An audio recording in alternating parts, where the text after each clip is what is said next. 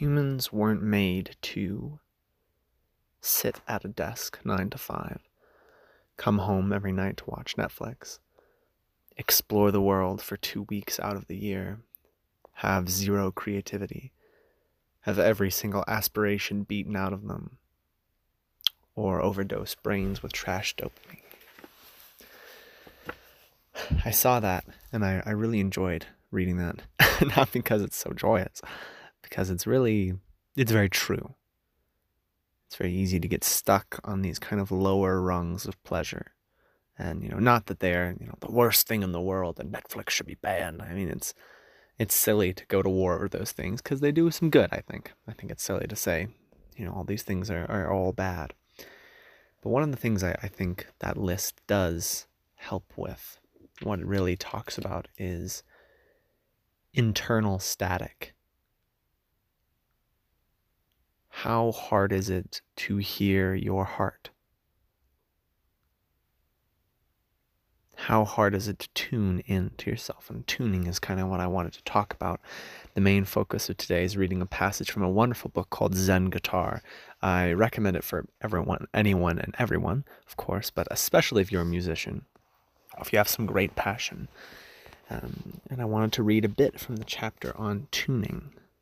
And uh, he goes in and talks about um, kind of more more literal tuning, tuning the instrument and tuning yourself to the instrument, pointing out that different instruments will have different sounds. But he, the author, uh, Philip Toshio Sudo, goes on to say, quote, much more difficult on the path of Zen guitar is finding and is finding an internal tuning, one that brings body, mind, and spirit into harmony. A player must be clear of internal static such as impatience and frustration.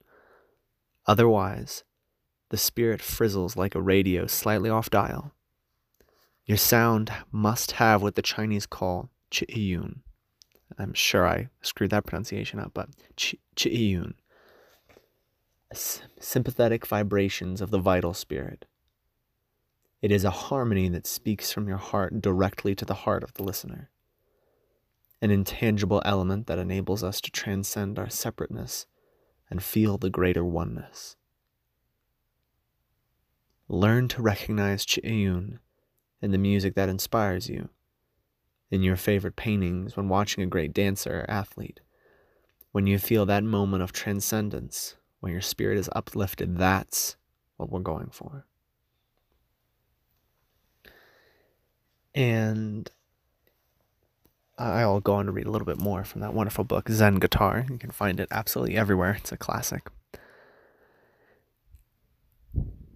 but how much internal static is there in your life? I find it sometimes it's easier, you know, I think all of us find it's easier to focus on negatives than it is positives. And this can be helpful in a sense. You know, what should I do next in my life? It's a big question. Some people answer it faster than others. But it's a lot easier to ask, what shouldn't I do next? And you'll find if you think about your life, and maybe this isn't the most positive perspective to take, but it's an interesting one. If you think, what should I do? Well, it's a hard question to answer. But if you sit down and clear yourself of as much static as you can, you know, and that can be running, just run out the static. That's a great method. Or meditation, washing the dishes, an old favorite sitting in a quiet room or listening to a really beautiful, mellow album that just kind of clears your head, sit down after you've done that and ask yourself as honestly as you can what should I not be doing that I'm doing right now in my life? And because we're all human, you will find the answers flooding to mind. It will be quite quick but before you think, ah, uh oh. Especially if you're trying to be as honest with yourself as possible, as honest as you can be. Tell the truth to yourself. Think, okay, shit. shouldn't be doing this. I shouldn't be doing that. That's probably not helping. And I know it is, and I still do it. Oh, shucks, you know. And that's fine.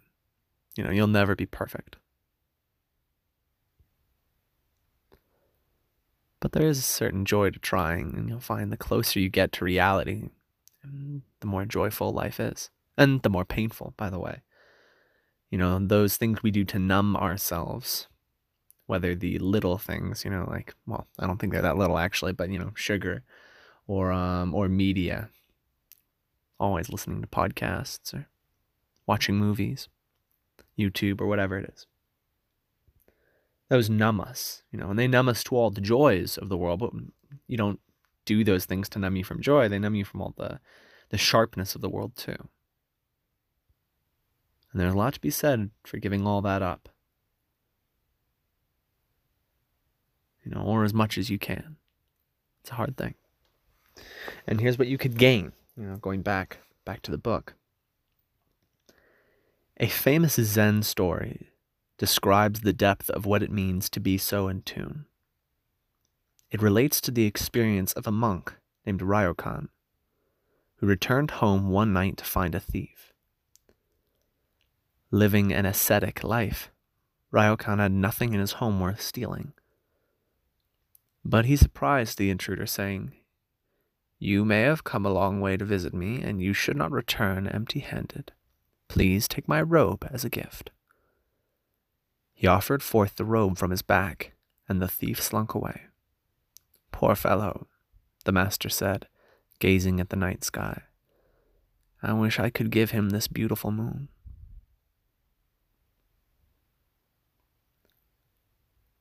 To find such harmony within ourselves, with others, with all of nature.